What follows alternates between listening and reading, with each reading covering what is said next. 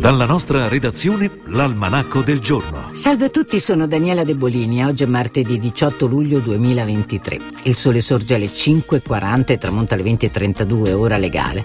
La luna sorge alle 5.50 e tramonta alle 21.30, luna crescente. La chiesa ricorda San Bruno, patrono di Segni, e San Materno di Milano. Accadde oggi. Il 18 luglio del 1997 è la data di nascita simbolica del blog, scelta riferendosi allo sviluppo da parte dello statunitense Dave Wiener del software che ne permette la pubblicazione. Benessere naturale. L'importanza della frutta.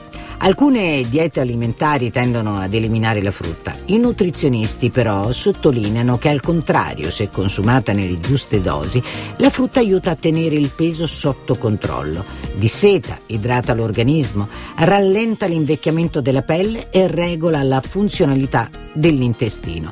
La frutta fresca è in genere molto povera di calorie. Si va da un minimo di 15 calorie per etto dell'anguria a un massimo di 65 per le banane. Per fare un confronto, il pane ne apporta 280 per etto. Consigli pratici. No allo spreco di energia. In casa, usando il condizionatore solo come deumidificatore, si ottiene un'ottima vivibilità e allo stesso tempo si risparmia energia.